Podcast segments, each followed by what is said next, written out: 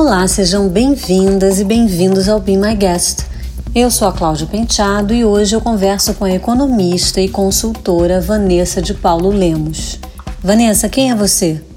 Eu sou a Vanessa de Paulo Lemos, tenho 46 anos, sou casada com o Felipe, mãe do Vinícius e do Henrique. Eu sou economista de formação, trabalhei 17 anos em empresas multinacionais, aqui no Brasil, no Chile e no México, em áreas mais voltadas para negócio. E há 10 anos voltei a estudar, fiz uma mudança de carreira e tenho uma consultoria de desenvolvimento de soft skills. Estou lançando agora uma EdTech e também trabalho com desenvolvimento de equipes de alta performance. Mas quem realmente é a Vanessa? É, eu digo para as pessoas que eu nasci sem chip, sem esse chip que diferencia as pessoas por qualquer razão, que discrimina ou que diz que meninos usam azul e meninas usam saia. Eu sempre fui muito moleca, nunca gostei de boneca, jogava futebol, handball. Uh, minha paixão era fazer motocross, então eu sempre convivi muito bem, tanto no mundo das meninas como no mundo dos meninos. Eu sempre curti muito trabalhar, até demais. já fiquei doente por causa disso, já não fico mais. Aprendi a dosar.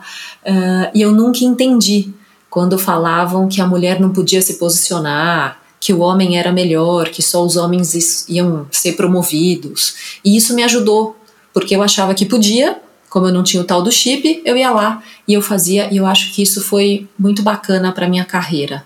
É, eu sempre tive facilidade de falar o que eu penso, né, às vezes com um certo sincericídio, sempre tive facilidade de agir, de me impor quando necessário, sempre questionei decisões que eu achava injustas ou incorretas, então sempre fui uma pessoa muito questionadora e com isso eu fui me apaixonando por entender mais as relações humanas e inclusive como eu, eu me relacionava com as pessoas, porque às vezes eu batia muito de frente de frente, né?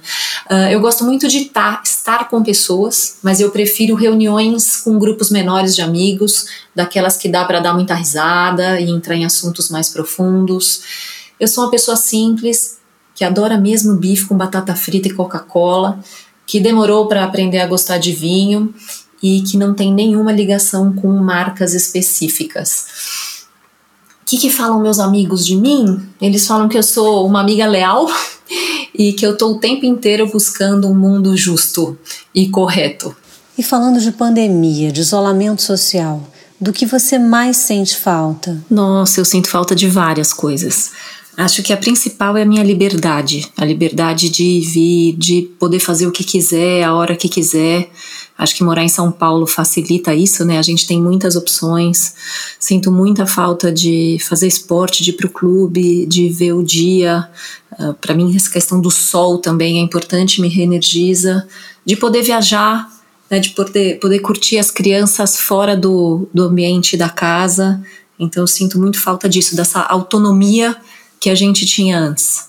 Né? E essa falta de autonomia, ela vem com um pouco de receio de que tudo que você faz parece que está errado, né? Tudo parece que alguém está vigiando. Então, se você vai caminhar na rua, mesmo que você esteja com máscara, te dá aquela sensação de, puxa, deveria estar caminhando na rua ou não.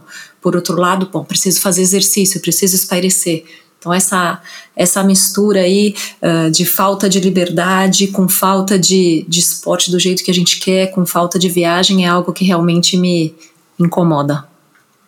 Eu perguntei para ela que novos hábitos vieram para ficar. Eu aumentei a frequência de ligações e de contato com a minha família e com os meus amigos e eu acho que eu vou manter, porque faz um ano que a gente está nesse ritmo de se falar mais, se falar mais de uma vez por dia, de saber como as pessoas estão, e eu acho que isso faz muito bem para mim, saber poder dar suporte para as pessoas, porque isso também me reenergiza, também traz para mim é, algo de bom, né, de aprender com todo mundo, uh, de ser ouvida também. Então, acho que esse é um, é um hábito que eu vou manter. O segundo, eu estou fazendo uma pós-graduação, estou quase terminando, mas eu adquiri o hábito de estudar bem cedo. Então, o fato de não sair uh, para trabalhar, uh, de não, né, não ter que levar, às vezes, apesar de que era meu marido que levava assim, a maioria das vezes as crianças para a escola, mas de não ter que levá-los para a escola ou de não ter que se preparar para sair, né, a gente consegue demorar menos de manhã, eu adquiri esse, essa rotina de estudar cedo, então fica mais fácil, porque chega 8 e meia da manhã, eu já fiz as minhas aulas da pós, uh, já estudei, aí eu começo o dia de trabalho e isso está fazendo muito bem, porque eu tô com a cabeça limpa, absorvo mais o conteúdo, tá sendo bem bacana. E acho que a terceira coisa, e aí não é só a Vanessa, é algo da casa, né, é que a gente tá Uh, replicando comidas gostosas de restaurante em casa e a gente está vendo que não para comer muito bem você pode também comer em casa. Né? Meu marido é quem mais cozinha aqui, eu até testei, já me aventurei na cozinha, uh, mas de fim de semana a gente estava acostumado, pelo menos uma vez no fim de semana, de comer num restaurante. Agora a gente está comendo 100% em casa e está preparando coisas mais elaboradas e isso tem sido bem gostoso. E está colocando as crianças na cozinha para ajudar a cortar de vez em quando. Então tem sido um momento em família que eu acho que a gente vai continuar replicando e já virou um hábito. A Vanessa diz que o melhor da vida nas telas é atingir mais pessoas, embora o contato seja muito importante para o trabalho dela. Ah, eu acho que o melhor, né, pensando em trabalho remoto, em, em encontros remotos, é, é eu poder treinar, né? Hoje eu tenho uma consultoria, eu faço treinamentos com equipes de alta performance ou treinamento de soft skills, e eu consigo hoje treinar um número maior de pessoas isso é muito bacana, então eu pego o Brasil inteiro, porque tá todo mundo ali na tela, e também a América Latina, que é algo que eu sentia falta. Eu morei no Chile, morei no México, então resgatar o espanhol, resgatar o contato com pessoas hoje, né, de Argentina, Colômbia, uh, e México, que são os principais países que eu também estou dando treinamento, isso é muito gostoso. Então, esse é o, é o melhor, né, quando a gente fala de telas etc. Uh, ah, trabalho remoto. Mas quando a gente fala do pior estilo, é que eu sou uma pessoa de contato. Eu gosto do contato humano, eu gosto de olho no olho.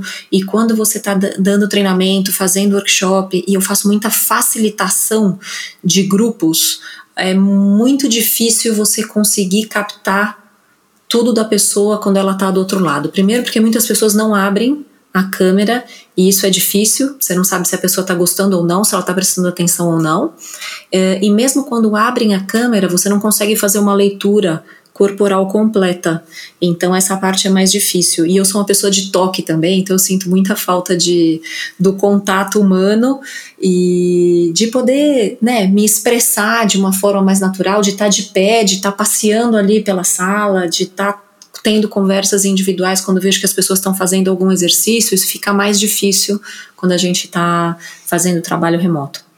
Eu perguntei quais foram os impactos na vida profissional. Ah, eu tive dois grandes impactos. O primeiro foi chegar dia 17, 18 de março e começar a receber telefonema e e-mail de cliente postergando todos os trabalhos que estavam agendados. Então, literalmente, abril, maio e a metade de junho eu não trabalhei em quase nada de entrega para clientes, o que me deu a oportunidade também de começar a entender o que, que eu precisava fazer para fora, então eu comecei a me mexer e comecei a buscar ferramentas online, como é que eu podia transformar os meus treinamentos em, em treinamentos online, tanto síncronos como assíncronos, então comecei a trabalhar nisso, mas foi difícil não ter entrega, eu preciso da entrega, eu preciso ver a carinha de todo mundo, receber o feedback, saber que as coisas estão indo bem e principalmente depois ver que realmente o trabalho que a gente fez teve impacto dentro da empresa. Então essa foi a parte de impacto negativo. Por outro lado, quando você tem o ócio, né, apesar de que eu estava trabalhando em casa e ajudando na casa mesmo, porque uh, tinha muita coisa para fazer com as crianças, com até com ajuda de limpeza, etc., é, esse ócio, a cabeça mais, mais fria, você começa a pensar e imaginar. E aí eu me juntei com uma grande amiga e a gente começou a formatar Plural, que é uma edtech que a gente está lançando agora no mês de abril, já estamos fazendo os últimos testes, então essa é uma boa notícia, né? Apesar do impacto não só financeiro como emocional dos meus trabalhos terem sido cancelados na Pratique, na minha consultoria, de repente sobrou um tempo para organizar e para montar um trabalho super bacana e uma empresa super bacana, uma startup que vem aí, como a gente fala, romper as barreiras do, do aprendizado corporativo. Eu pedi para ela explicar melhor o que é a Plural, a EdTech que ela está lançando em plena pandemia. Eu tenho muitas paixões. Né? Eu sou apaixonada pela vida, eu sou muito apaixonada pela minha família, eu sou apaixonada pela natureza e por tudo que a natureza traz para gente. Eu sou muito, muito apaixonada também por trabalho. Uh, e eu sempre quis fazer algo que tivesse um propósito maior e que pudesse atingir uma grande população. Então sempre tive esse propósito, né, com o meu lado, como dizem meus amigos, dessa busca da justiça, de poder trazer um trabalho, de proporcionar para as pessoas algo que fosse democrático, que todo mundo pudesse ter acesso. Então a Plural, ela é o medtech que prepara as pessoas para o lifelong learning. Uh, como que a gente está trabalhando? São podcasts duas vezes por semana, com assuntos variados relacionados às competências emocionais, competências cognitivas, saúde mental e saúde física, que são hoje as grandes dores das empresas. Então, a gente vai trazer temas que englobam o cuidado e o desenvolvimento completo de todas as pessoas de forma muito integrada e a ideia é que a gente consiga, né? Porque, por que eu tô falando a ideia? Porque a gente está literalmente lançando agora, é que a gente consiga abranger a maior quantidade de empresas e o maior público dentro das empresas. Então, o que a gente acredita é que trabalhar com educação corporativa e educação continuada pode sim ser para todo mundo. Hoje a gente sabe que os treinamentos eles são caros, a gente consegue colocar poucas pessoas na sala, uh, eles têm uma duração longa, então é difícil você conseguir tirar as pessoas do dia a dia para que elas possam então ser treinadas e aprender. E a gente acredita que esse aprendizado contínuo, duas vezes por semana, com podcasts de cinco minutos, com dicas. Uh, super factíveis e implementáveis no dia a dia da empresa, vai trazer para as pessoas uma maior produtividade, um maior bem-estar e um maior engajamento com a própria empresa. Então, estou super feliz com esse projeto. Acho que esse projeto tem tudo para dar certo e a gente vai democratizar e acelerar a educação continuada no Brasil, se Deus quiser. A Vanessa conta que reflexões tem feito sobre perdas e ganhos de toda essa experiência. Reflexões? Vixe, você está com tempo? Eu tenho refletido muito, muito, muito. Acho que a primeira coisa é como crescerão os nossos filhos, né? Num primeiro momento eu estava preocupada com a escola, nossa, eles estão perdendo o ano, esse ano vai ser ruim de aprendizado, mas para tudo, né? Esse ano é ruim de aprendizado para todo mundo, e se a gente fala de, de perder um ano uh, de educação uh, pedagógica, eles também estão ganhando um ano de uma experiência né, de resiliência, Uh, de entender psicologicamente como é que as coisas podem funcionar, de aprender que a gente tem que se cuidar e cuidar do próximo, e de entender a importância da família, né? Nossa família nunca teve tão unida, graças a Deus. A gente sabe que teve muitas famílias que não conseguiram lidar nesse momento, mas a nossa está muito unida. Então acho que tem, tem reflexões de como é que eles vão lidar e todo o aprendizado que eles vão ter. Me preocupa, assim, esse lado psicológico deles não estarem com outras crianças, uh, mas acredito que eles vão superar, eles são jovens, são pequenos e as crianças vão, vão passar por cima disso, disso e vão contar para os netos histórias né, de como aconteceu a pandemia e por que aconteceu. Uh, do nosso lado, do lado dos adultos, vamos dizer assim, eu tenho visto que existe uma polarização né? Pessoas muito preocupadas, cuidando uns dos outros, se recolhendo ao máximo, né? Quando podem, ajudando os comércios locais, ajudando pessoas que perderam o emprego, então tem um senso de comunidade muito maior. E por outro lado, pessoas ligando aquele botãozinho do F, dizendo: ah, eu não tô nem aí, eu acho isso um absurdo, eu não acredito que uh, todo mundo está morrendo por coronavírus, eu não vou pegar, então eu vou me reunir mesmo, eu vou para balada, ou eu já tive, então eu não tô nem aí. Isso me preocupa porque as poucas vezes que eu saio na rua, eu vejo as pessoas mais agressivas e mais gente se xingando e mais gente reclamando, ou se entra para fazer uma compra na farmácia. Eu já peguei algumas situações das pessoas discutindo ali, então acho que esse nível de estresse ele é muito alto e ele vai ter consequências psicológicas e eu acho que infelizmente nem todo mundo está criando um senso de comunidade e de cidadania, estou falando no Brasil, que eu gostaria que tivesse. Então, eu gostaria que essa balança pendesse mais para o lado de todo mundo se acolhendo, se cuidando, se ajudando, e não das pessoas se xingando no elevador porque um está sem máscara, o outro não, uh, ou rompendo aí pelo menos as regras básicas de um isolamento, porque eu não estou nem aí, isso é um problema meu e não seu. Então, isso me preocupa bastante. E o que acalma em dias ruins? Eu, quando eu tô num dia ruim, a minha cabeça fica tu, tu, tu, tu, tu, tu, tu, tu, tu, eu falo que é o poder do tu, tu, tu. Ela fica pensando em muita coisa ao mesmo tempo. Então eu fico muito agitada porque eu quero resolver muita coisa. Eu fico tentando achar soluções, né? E com isso você vai pirando durante o dia, porque você vai criando uma bola de neve que não tem fim. Então, o que me acalma, por incrível que pareça, é fazer outras coisas. Então, quando eu me informo no trabalho, entro em algum projeto a fundo, etc. Isso me acalma porque eu consigo tirar o tal do tututu da cabeça. Quando eu estou fazendo a minha pós-graduação, que é um assunto muito novo para mim, eu estou estudando neurociências, então eu tenho que entrar, focar, entender o que está acontecendo. Então, eu estou escutando o professor, ao mesmo tempo, estou pegando o celular e procurando algumas coisas que ele está falando para entender melhor. Isso me acalma. Meu marido me acalma o abraço assim dele me acalma, ou ficar agarradinha nos meus filhos. Não é nem brincando com eles, mas é agarradinha assim, sabe? Aquele calor humano, aquele, aquela dor no peito gostosa de falar, nossa, que delícia ter eles por perto. Isso também me acalma.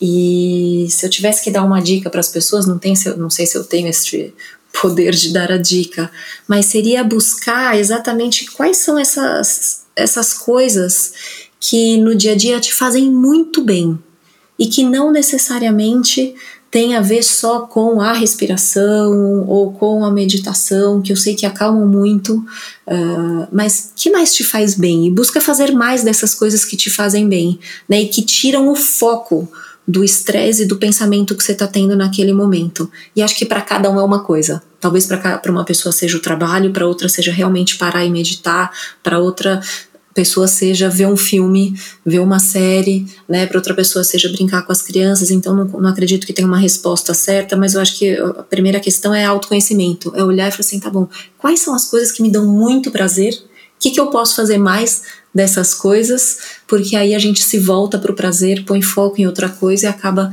se acalmando com, com os problemas do dia a dia. O que você tem assistido, ouvido e lido, Vanessa? Posso começar respondendo ao contrário? Eu vou contar o que eu não tenho assistido. Eu não tenho assistido canal aberto, não tenho assistido jornal, noticiário e etc. Uh, ah, fiz isso ano passado, fiquei muito mal, acompanhava de perto tudo, eu não dormia à noite, eu chorava muito, eu vi que eu estava realmente ficando deprimida e decidi que eu não ia mais fazer isso, então eu escolho hoje duas ou três fontes, leio até onde eu Uh, entendo que faz sentido e se eu não souber tudo, tudo, tudo, tudo que está acontecendo, decidir que está tudo bem também. E enquanto isso, quando sobra tempinho, eu fico grudada nos meninos vendo série com eles e coisas mais infantis. Então assisti Spirit, Julian the Phantoms, que eu adorei, mas meu filme preferido, que eu vi o ano passado e revi esse ano, é Viva, a Vida é uma Festa, é um filme que me emociona muito, acho que é um filme de adulto e, e é fenomenal, assim, dá esperança, é muito gostoso. Com relação a coisas mais de adulto, eu tenho visto muita série, muito Netflix, uh, muito Amazon Prime, agora a gente assinou a Disney também, e gosto muito de série de investigação policial, e agora a gente saiu da investigação e foi para o crime mesmo, então a gente está assistindo Peaky Blinders, que a gente está adorando.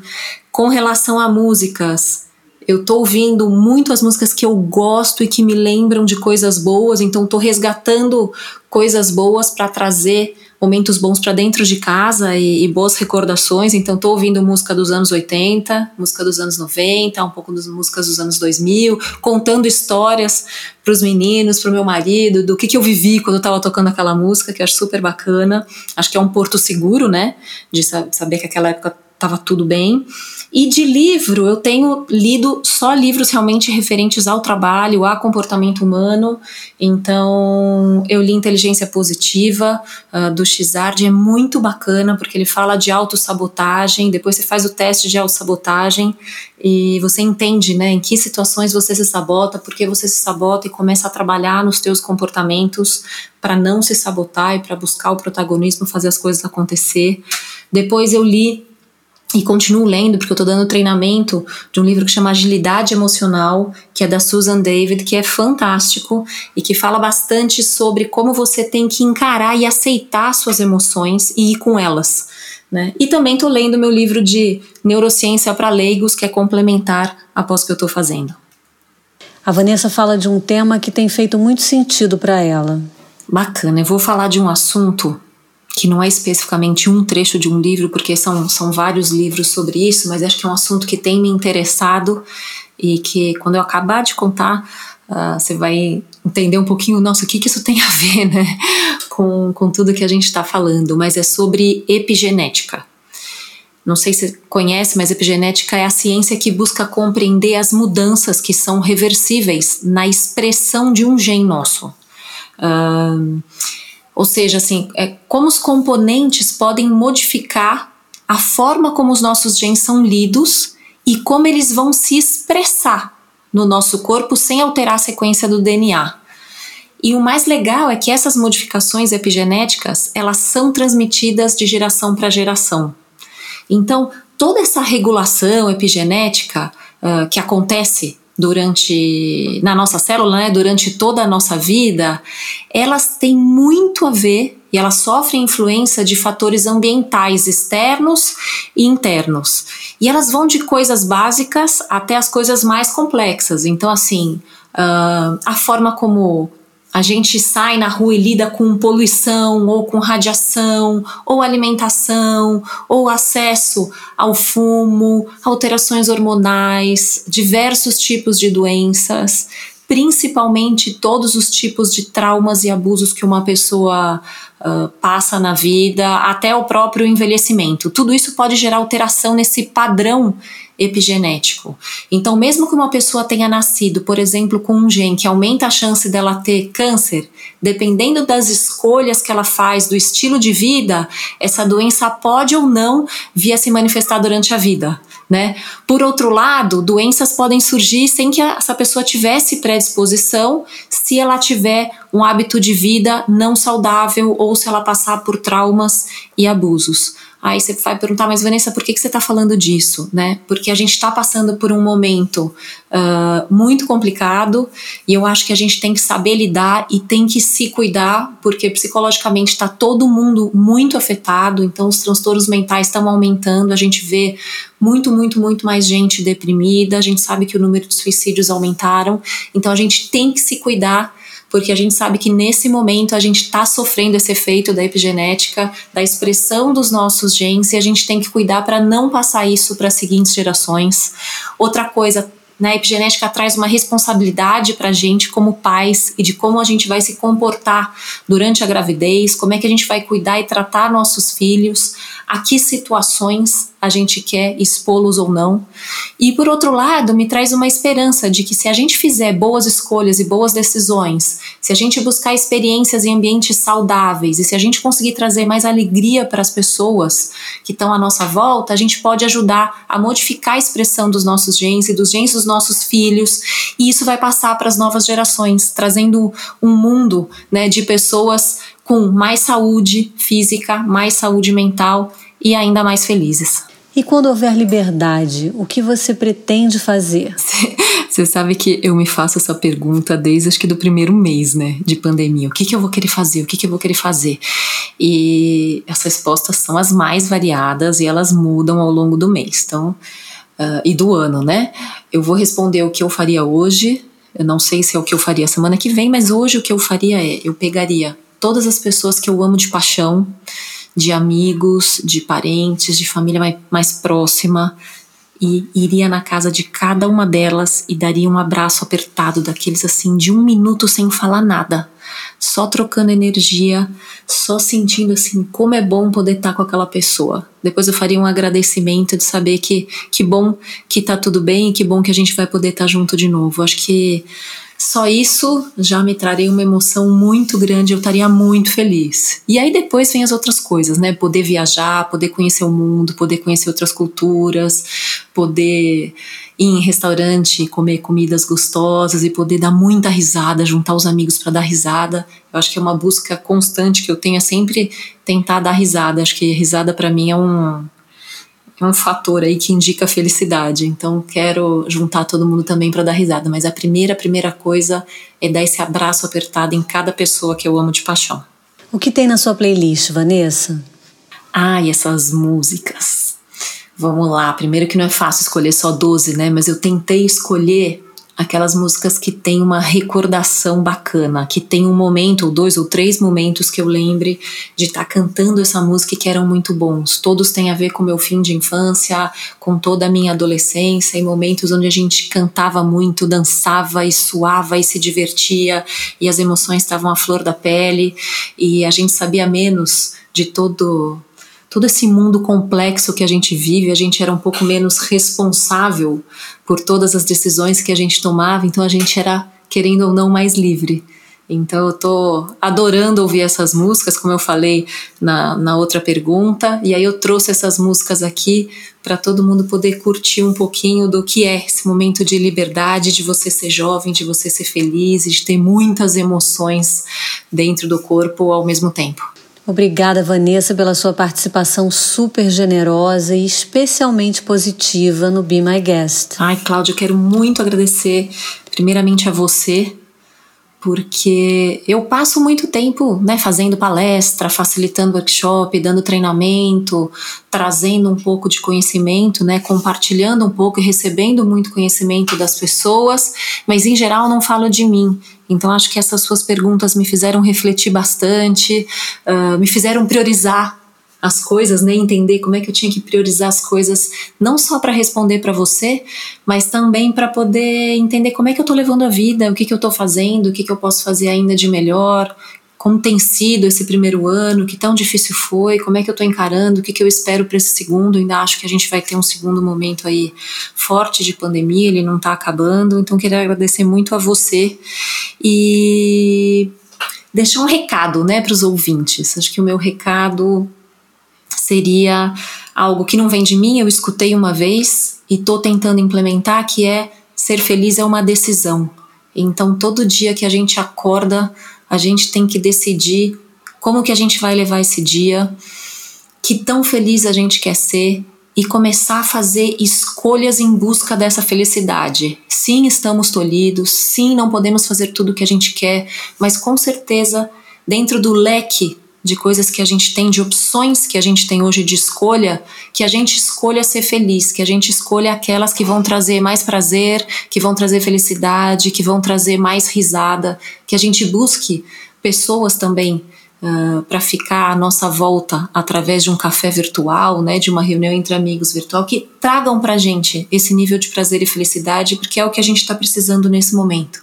E que a gente possa, com essa felicidade, com essa energia toda, que a gente possa confortar quem está passando por momentos mais difíceis, porque eu acho que a gente só consegue dar aquilo que a gente tem. Então, se a gente estiver bem, se a gente estiver feliz, a gente vai conseguir passar isso para outras pessoas e vai conseguir ajudar quem realmente não está bem e está precisando. Muito, muito, muito obrigada por essa oportunidade. Um beijo grande para todo mundo. Foi ótimo ouvir você, Vanessa. Bom, a playlist dela pode ser acessada no canal da Rádio Bipop no Spotify, assim como a de todos os nossos convidados, que já são mais de 200. Eu sou a Cláudia Penteado e fico por aqui. Este programa teve edição de áudio do Nani Dias e é um oferecimento da agência BTC. Eu espero você no próximo Be My Guest.